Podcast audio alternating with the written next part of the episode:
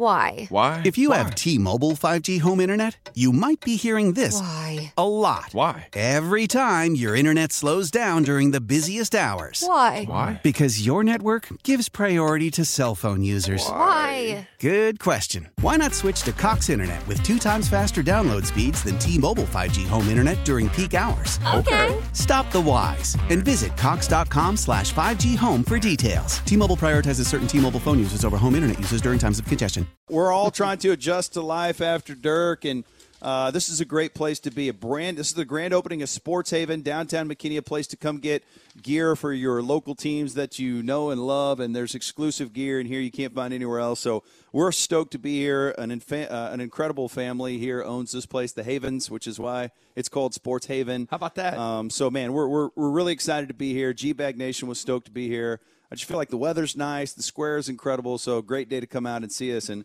We're all trying to get over our grief of the end of an era with Dirk leaving in skin. You have such unique insight into this. You traveled with the Mavericks for Fox Sports Southwest. You did the game. Uh, you're in team hotel, team plane, team bus.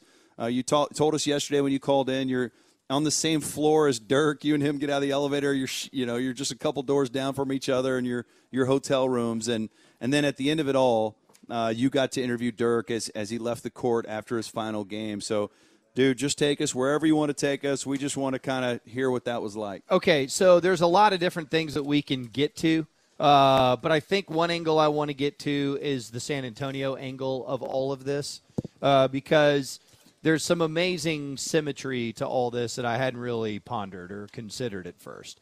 The number one aspect being, and we'll get into some of the nuts and bolts of this a little bit later, but you know when Donnie was on the other day, he talked about uh, the San Antonio being Dirk's American Idol coming out party, and and what what really goes into that is you know where AT and T where San Antonio plays, there's a little venue right next door, a smaller gym that that Donnie calls the pill box because it's shaped like a pill box, and it's a smaller gym.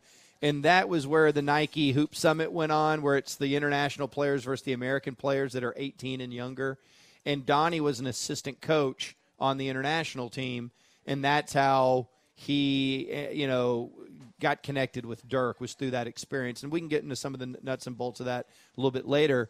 But as the team bus was pulling into the arena, Donnie, who's and Holger's on the bus too, and Donnie's there with his son DJ. You know DJ really well, and Donnie's like, "That's it, right there," and he's pointing to the gym, and everyone on the bus is like straining their neck to look at that little gym, and you know, there's team, there's players and coaches and media. They're all on this bus, and Brad Townsend from the Dallas Morning News is going to have some incredible stuff coming to you on Sunday.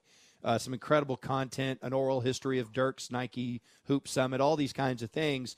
And there's some amazing stories that that I didn't know. And you and I have been around Donnie a million times and know a bunch of stories, but a bunch of stuff that I didn't even know. I was like, oh my God, I had the longest conversation with Holger I've ever had. It was about a 15 minute conversation. Just he's explaining that whole time period and and I was just blown away. They all went over there to take a picture in front of it, and it was just too close to pregame show. I couldn't walk over there, but someone from the Spurs escorted them over there so they could get there, take the picture, and come back. You're telling me that that little gym over there is the place where it all started? That's where it all started. and the symmetry of that's where it all ended? That's where it all ended. Good Lord, And- chills. And, yeah, and I hadn't even really considered all this stuff, and um, and so then on top of that, you know, the the Mavericks bust in uh, a lot of people, but I'm telling you, the amount of people there that were wearing 41 21 1 shirts that were in Dallas on Tuesday and drove down on Wednesday. And our own uh, Stephen Ray Rodriguez was there. And I saw him before the game. He goes, I pulled over at the Buc-ee's and it was like a dirt party. I walked in at Buc-ee's and it was full of people wearing 41 21 1 shirts that were all making the road trip to San Antonio. so by the out Dirk. time that Dirk was getting MVP chants, loud, loud MVP chants in that arena, I'm looking around and it's Maverick fans and Spurs fans. Like all dude in unison. It was incredible. Like just the uh, just the amount of love and admiration he got. It was so awesome. But uh, really funny Followill tweet so Followill had to go to austin right after the game. And he okay, for work. He, you know because Followill calls a lot of stuff And if you go and you look at his Twitter account, I probably should have pulled this up, uh, but he gets in the car right after the game, his rent car, and heads that way. And just like our own uh, Stephen Ray Rodriguez told us, Followill had an amazing tweet when he said, "Drive." This is 16 hours ago. Driving to Austin tonight, and I'm here to tell you that the gathering place of MFFLs is Buc-ee's in New Braunfels.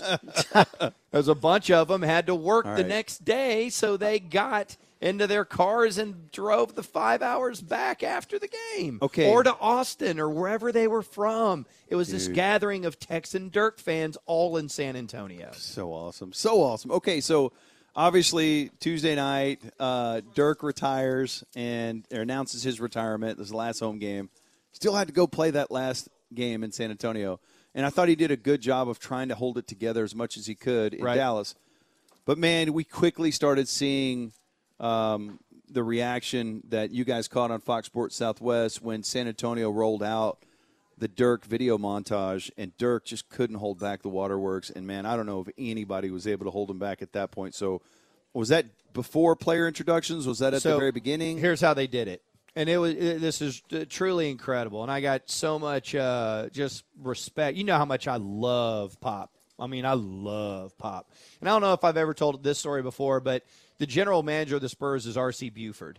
So Ben, you'll remember this. When I was in high school, I used to go to basketball camp at, at Lawrence in Lawrence at Kansas University uh-huh. when Larry Brown was the coach. His top assistant was R.C. Buford. So when Larry Brown went to San Antonio, R.C. Buford went with him. One of the basketball camps when I was in KU, Popovich was there just like as a I guess you call him an intern or an assistant, just an observer, right? Mm-hmm. So that really is Larry Brown's Kansas crew that went to San Antonio, set up shop, and then R.C. Buford and Pop and those guys stayed, and and it became the thing that it became. But I have so much respect for those two guys specifically and how they go about doing it.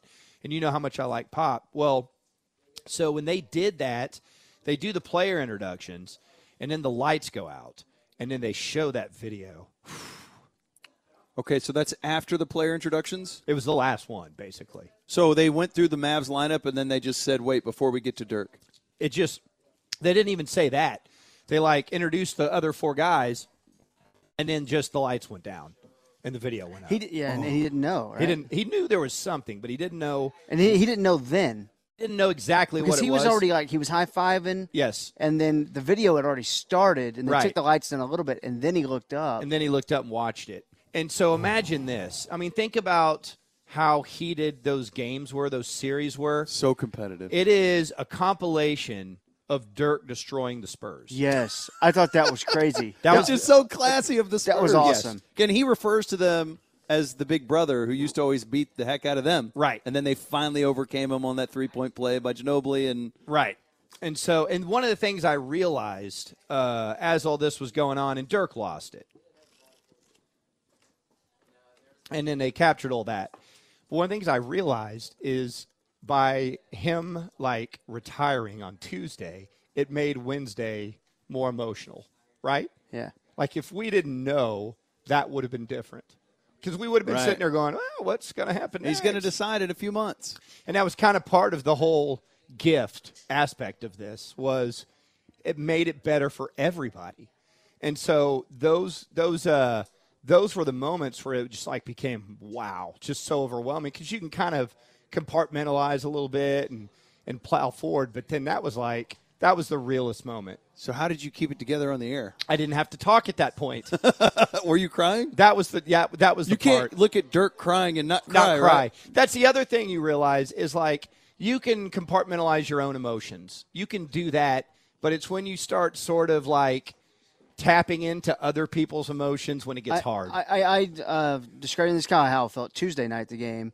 It's like when you go to a to a funeral and you it's maybe it doesn't hit you maybe, and then you see someone that you love cry. Right. And you Yeah. lose Exactly. It. Yeah. I mean, I remember it's, it's the first time I saw my dad or my grandpa cry, and you just lose it. right. And Dude, I, I love what, that you're bringing that up. And Dirk's quote last night is he says, they say every athlete dies twice.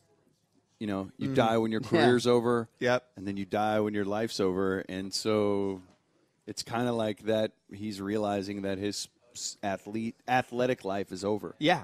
And, I mean, his and professional sports life, rather. and so and that that was like a, a, a really incredible aspect of it. The other time for me that was tough, like the toughest time for me when it was on air, like actually, because people were going, "Man, did you almost cry in that interview?" And I was like, "No." Because Dirk wasn't almost crying. Right. And I didn't realize that at the time, but I realized it later. Like if Dirk had been crying, I would. but the hardest part for me on air was when we were doing the post game show. I thought Harp was about to break up, Really? and when he he did a long pause, and when his voice changed, I went, "Oh God," you know, because it's that thing you're talking about. Yeah. I mean, I don't even think Harp. I don't remember Harp crying at Well, his at his jersey retirement. Maybe he did, but It's kind of like if uh, somebody else throws up, everybody else is going to throw up. Yes. Like, it's like, all right, and I'm throwing up because you're throwing up. I was about to, but now you're crying. I can't hold it back. I was barely holding it back, and now you're crying. You screwed me on that. Now I'm, crying. I'm not crying. You're crying. Oh, man. But uh, but but so, anyways, the other thing too is you guys know how much I love pop, and so you know I, I'm not sitting here plugging an Instagram account, but I'm going to plug it because of where I was sitting. I took a picture last night of Pop hugging Dirk right after that. Oh, wow. So before the tip, I don't follow you. What is it's your? uh, at Skinwade on the Instagram. Let me unblock And you. and so uh, I took a bunch of quick pictures, and then Oh, one of- wow. do you see it? Dude, it's like an artist. I- I- I- well so- done. The framing is you got Well, a goal in the background. okay. They're kind of in the left go, corner. Go to, I want you to go to the next picture so you can see what I was working with. So that's how far away I was. oh my god. So I took multiple pictures, and in that one, I zeroed in and kind of put some graphics on it. So after the game, the guys that were on the bus, including Mavs photographers, some of them were there, and I showed them that picture, and our buddy Brandon Colston goes, "Oh my God, I wish I took that picture." Can yeah, get-" dude, you was like- framed it perfectly. so it was it was one of those deals where it was like I just happened to be at the right place at the right time, and you know, uh, so then the game happens right, and that's going on, and it was okay, but you know the Mavs were really down at halftime when Dirk came out and scored eight points in the first four minutes of the third quarter. That's when it really started feeling extra special, and he had the only double double of the season last night. What do you have, twenty and ten?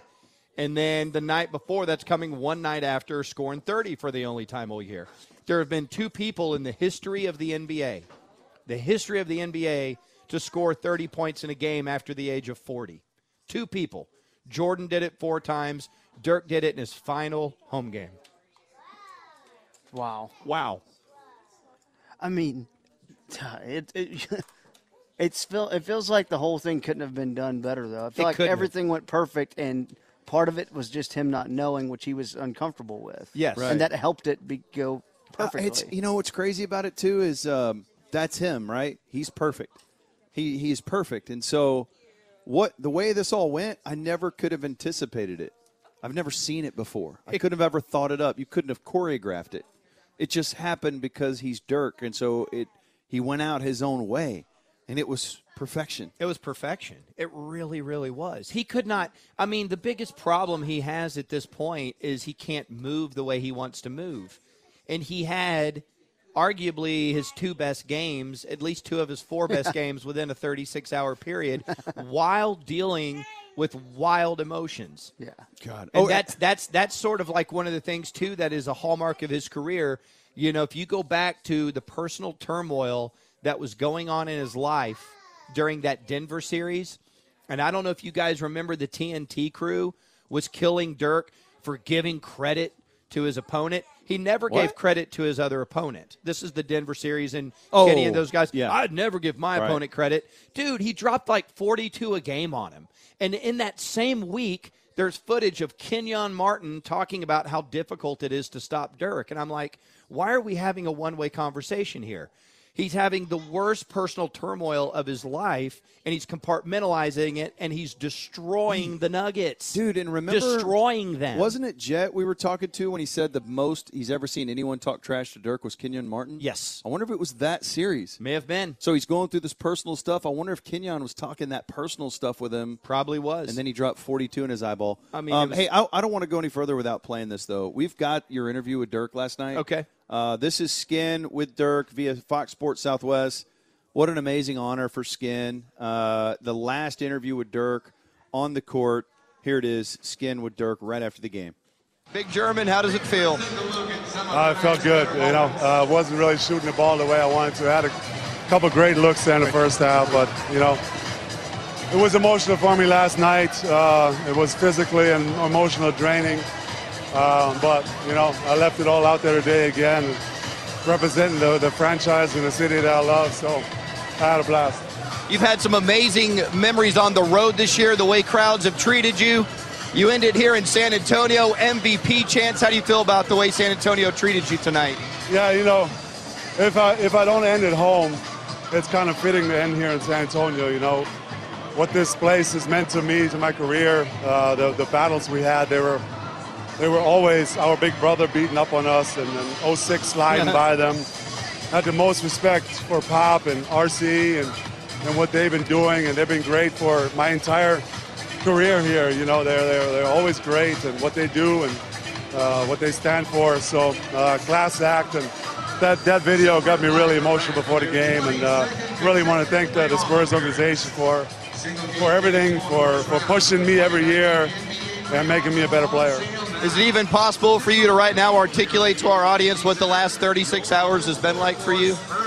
I mean, I barely got any sleep last night. I was super excited, super surprised yesterday that obviously five of my heroes, my idols, showed up out of nowhere. Um, that guys like that would even show up for me, you know.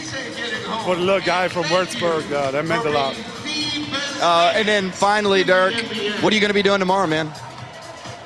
Well, we got exit interviews. Uh, then I got I got a little German house thing where I got more interviews, and then uh, I'm gonna let go. Uh, my family's here for, for a couple more days, friends from all over the world.